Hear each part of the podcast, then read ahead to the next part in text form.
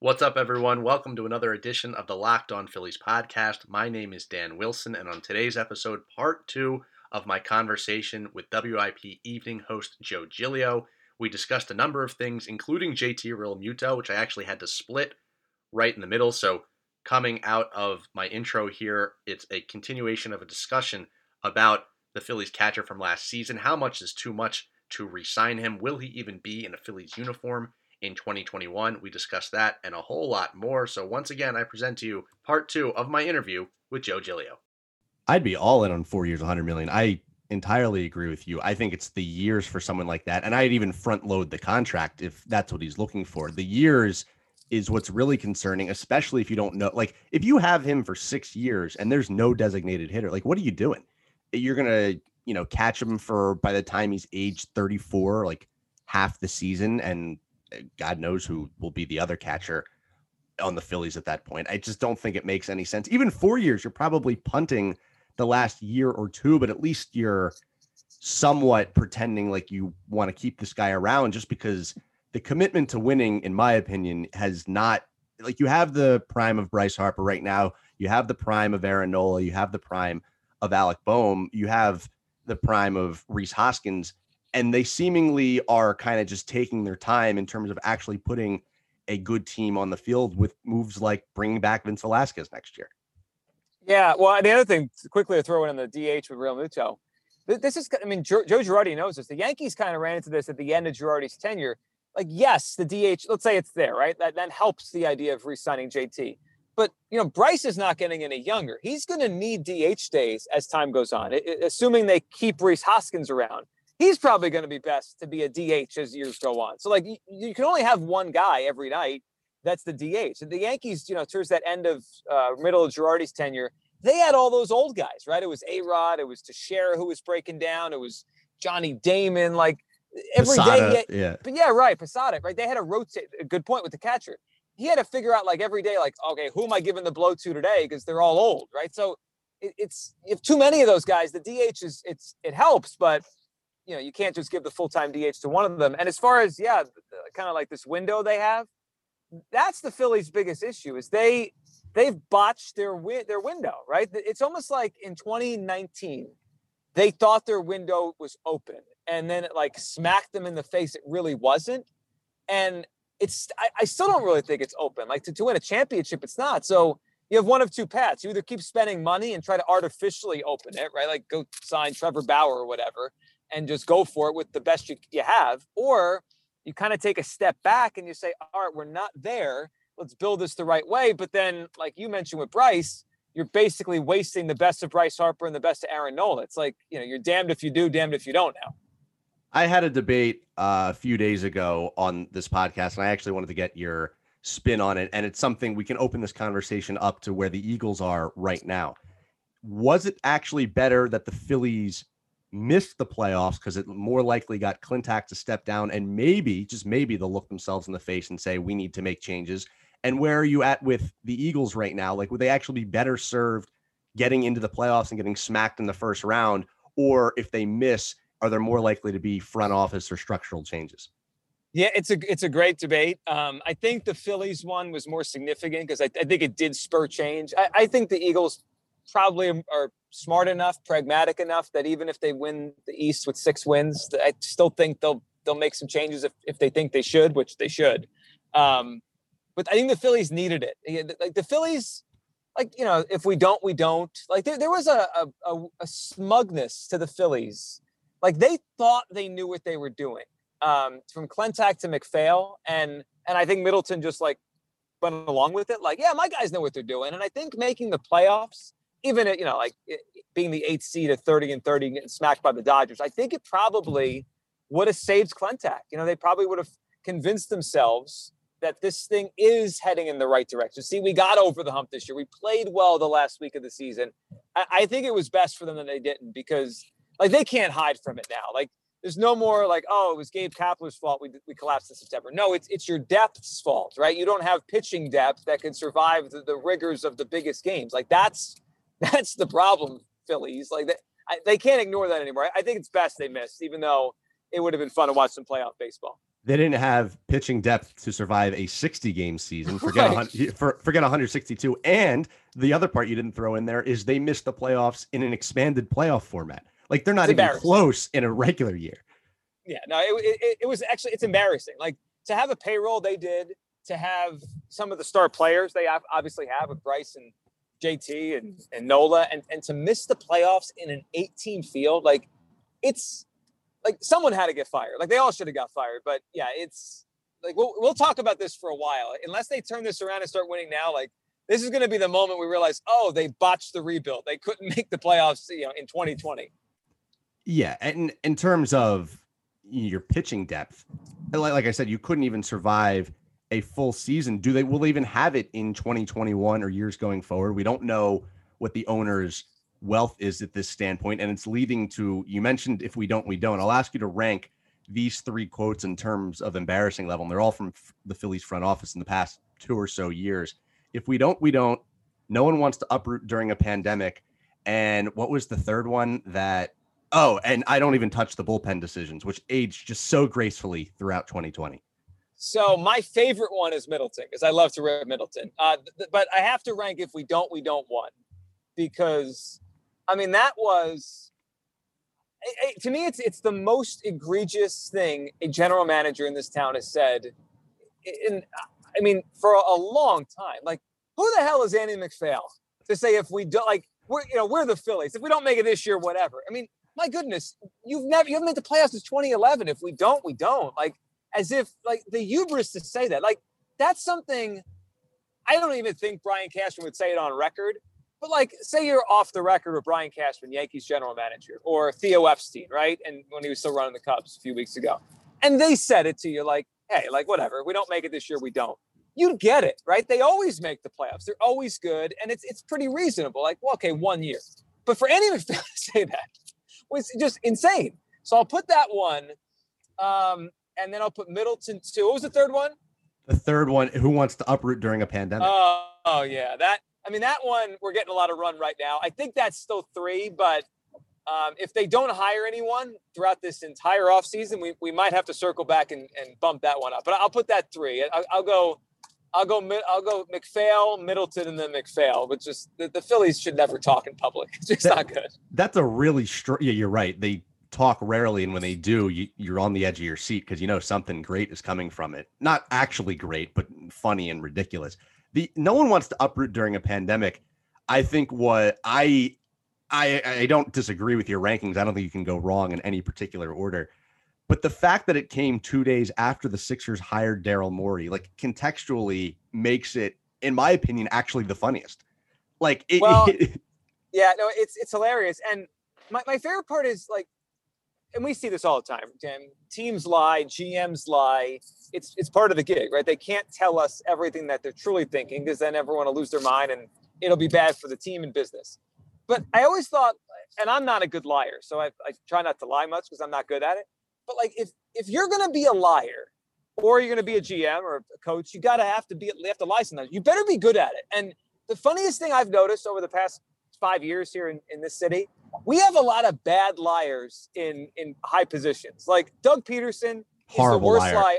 Horrible. Yeah. Like you, you just, you, he can't do it. Howie Roseman thinks he's good at it. Like when he tried to explain the Jalen Hurts pick for two weeks. And I mean, like, come on, like no one bought that. And, and McPhail, I, I think, I think he thinks he's pretty good at it, but I mean, Andy, let, let's be real. You don't want to hire anyone because the middle owner doesn't want to pay anyone right now. And it's not about uprooting during a pandemic. And like the whole excuse of, well, what are we supposed to do? Have interviews on Zoom? Yeah, right? That's what everyone else in the world is doing right now. It's not that hard. Like, what are you talking about, Andy? More of the Locked On Phillies podcast coming right up. But first, I want to tell you about my friends at Built Bar. Built Bar, they have eighteen amazing flavors. It's the bar that tastes like a candy bar. I have one almost every single day. These are delicious. Again, they have eighteen flavors. Some of them are great. My personal favorite, cookies and cream. They also have caramel brownie, lemon almond cheesecake, carrot cake, apple almond crisp, and of course their classics, raspberry, German chocolate, peanut butter, double chocolate, orange, coconut, and a whole lot more. The best part about these, they are healthy. They are great for the health-conscious guy or girl. They will help you lose or maintain weight while indulging in a delicious treat. They're low in calories, low in sugar, high in fiber, high in protein. So right now, I want you to go to w w w dot built bar dot com, use the promo code LOCKEDON so they know I sent you, and you'll get twenty percent off your next order. Again, go to w w w dot built bar dot com, use the promo code LOCKEDON, that's L O C K E D O N, and you'll get twenty percent off your next order. I, I just don't understand. Like, you have a show every night. You obviously prepare for it. I'm recording this podcast right now. I prepare for it. Any type of regular job interview you would prepare for. When someone of that magnitude goes out and speaks into the public eye, like, don't you prepare some notes at least so you don't say ridiculous things and just, you know, look like an ass essentially? Yeah. I, I you know what? I, I think these guys think, and they are smart people, right? Like, they're, they're smart in their field. Obviously Middleton is a great businessman. I think they just think they're smart and they can wing it. But maybe it's maybe it's a credit to the, the media here in this city. I, I always say Boston, Philadelphia, New York, like you, you they're built different. Yeah, yeah, you can't B S the media here. Like, my favorite thing with the Phillies the last couple of years is is when they're having these press conferences, whether in person, you know, and back when the world was normal, or now with Zooms. My favorite part is always eventually when Howard Eskin gets his question in, because they can't beat him, right? Like, they they, they think they can, like, get that. He just, like, he's like a pit bull. And he, him versus uh, him versus McPhail is great. Him versus Klentak was amazing. Like, it's like the, he always exposes their nonsense. Him versus Charlie Manuel was great. You got himself thrown yes. out, right? And yes. uh, and Daryl Morey was prepped on him. Like, he was very he was prepped, ready to go. He called him out for being basically being politically correct, but I thought he still at least handled himself. At least it, I mean, it was day one, so. It, you know, you're kind of answering questions for why you took the job and why the people before you were bad at it. So you have to at least be somewhat graceful about it. I guess it's a little bit harder when you're defending your own decisions. But nevertheless, like, at least they prepped them for it. They were ready to go. And that was an organization that three months ago, we thought they were the most incompetent in all of sports. Right now, if you had to rank the sports owners in Philadelphia, like, Middleton's got to be four, right? Yes, uh, he does. And I mean, him and Josh Harris were pretty even for a while, but Josh obviously stepped up here and, and hired some good people this offseason. So he moves ahead. I mean, Middleton's last. Uh, and, and that's a shame, because a few years ago, like, people thought he was going to be this generation's George Steinbrenner and, and kind of be that maverick owner that would do anything it takes to win. And it's just, it's not going well. And, and he, he's, I haven't seen an owner lose this much faith from fans in a while, where people loved him. Like, the day they signed Harper, when he took his jet out to Las Vegas that February night, to, to where we are now, it's it's been a big fall for him. Well, we, we know he only touches the big decisions. Like, he doesn't, you know, really care about what the bullpen looks like. Like, he just feels like a guy to me who, he like talks the talk, will spend the money. If, it, if a guy like Bryce, who sells jerseys and puts butts in the seats, but actually making the team better, like, the guy doesn't have any clue of what he's doing. Yeah, and I don't think he like gets it, right? Like, like the way he talked about that whole Bryson, like, this makes us, helps us reach our strategic objective. Like, yes, obviously Bryce Harper helps you be a better team and, and have a better chance to win, but you need a lot of players to win. Like, it's not like, like it's not basketball. It's, you can't just sign LeBron exactly. James, you know, even Mike Trout, right? It's baseball. Like, you, you need a lot to win. And, and I, he obviously didn't get that, or, you know, hopefully he gets it now. Yeah. Mike Trout has three career playoff games and they got swept. Like, they lost he, them all. Right. He's, they yeah, lost them all. It's not like you said, bat, you get LeBron, you're going to win a title. You get Mike Trout, you're not. You get Bryce Harper, you're not even going to be five hundred. It's just how it works. I'll get you out of here on this. And again, thank you for your time today. So I had Fritz on the podcast uh, a few weeks ago, and I'm obviously a big fan of The Art of the Take. Do you have any takes you've been working on, ones you've either recently debuted, do not have? It could be sports or otherwise. Um, let me see. Um I don't have a non, we haven't done an episode in a while, so I don't have a non-sports take that I'm ready to throw out there, but I will, I'll leave you with this one. Um, I'll give you a Phillies take, because we'll, we'll end with this. Uh, th- there is an, uh, I'm trying to think of the right word. Th- there is a scary, maybe? There's a scary similarity that I see, and I hope it doesn't end the same way, because we're talking about Middleton and, and Bryce Harper. There's a scary similarity to Alex Rodriguez and Tom Hicks in, in the early two thousands to, to John Middleton and a, and Bryce Harper right now, in that it was an owner on a team that was historically just kind of blah, right? It, just the Phillies and haven't been a great franchise. The Rangers never were.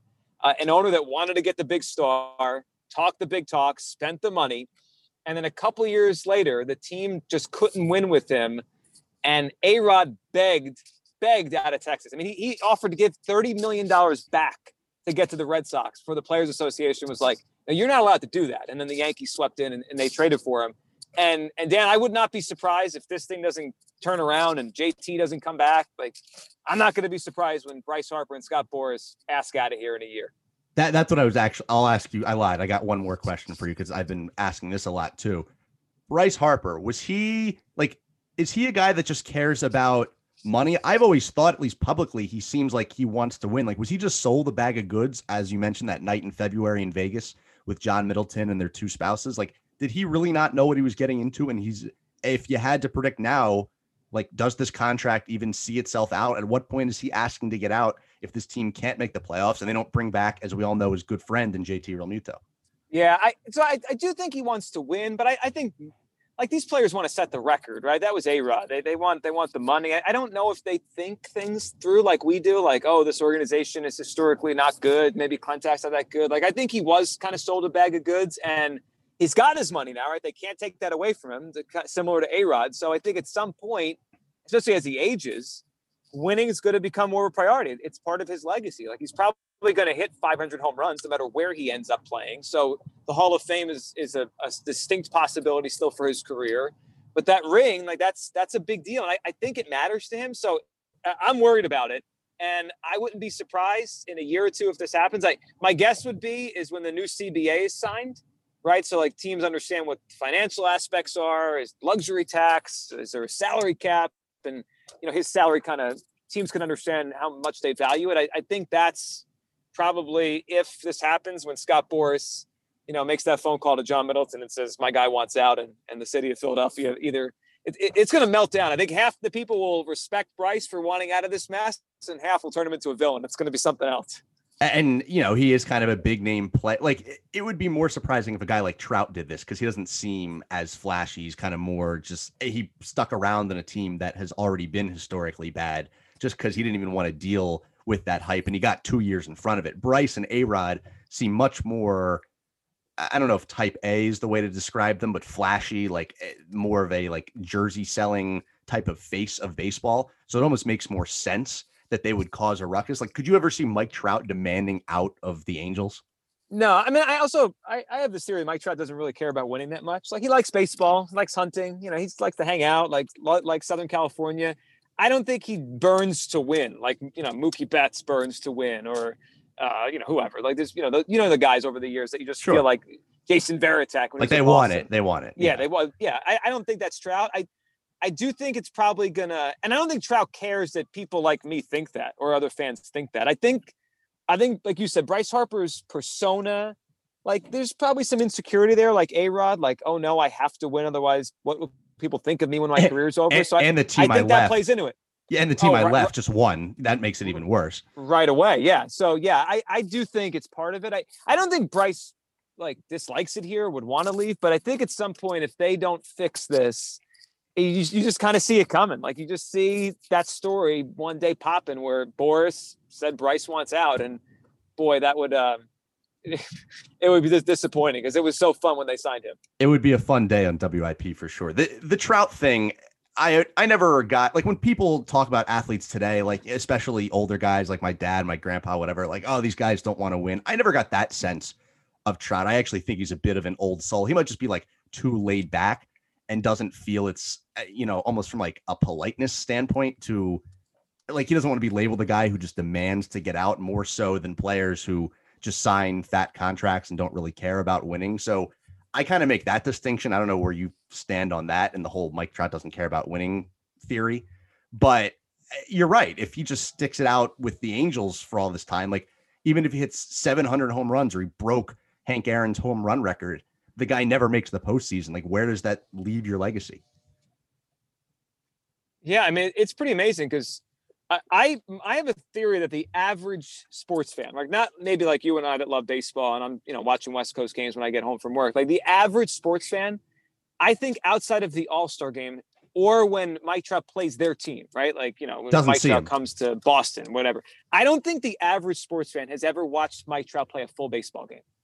Like, it's incredible. He's the best player of this generation. He might go down as one of the three or four greatest players to ever play. And I think the average sports fan in America has probably never watched him play a game other than when they play their team. It's it's, it's crazy. And it's because he doesn't play in the postseason. Because he doesn't play the postseason? Is it a baseball marketing thing? Is it the fact that he plays on the West Coast? Yeah, it's so... also the West Coast, right? He, he plays at ten o'clock, and, you know, who's watching those games most part? It, it, I think it's a lot. It's a, a fair point, and it's unfortunately, it speaks to that team aspect of, like, you know, why the N B A continues to grow and why there's questions about baseball in twenty twenty, because you can't possibly miss LeBron James. Ever knows what he looks like. Like Mike Trout's, if you saw him walking down the street, you might be like, yeah, it's just a guy. He's not super tall. He's not, I mean, he's built, obviously, but you might be like, all right, that's just like a guy who hits the gym. Not big, not big deal at all. Joe, thank oh, you. Uh, sorry, go ahead. No, no, you're, well, you're right. I mean, LeBron James walks down the street. Everyone knows. Mike Trout does. Yeah, it, maybe you and I know, but not, most people don't. Yeah. I, my, uh, Joe, thank you so much uh, for taking the time to join today. I know we went uh, a little long, but your insight always appreciated, and uh, would obviously love to do this again at some point down the road. You got it, Dan. Good luck with the podcast, and uh, anytime. Thank you. Have a good one. That'll do it for this week of Locked On Phillies. Have a great weekend, everyone. I'll talk to you next week.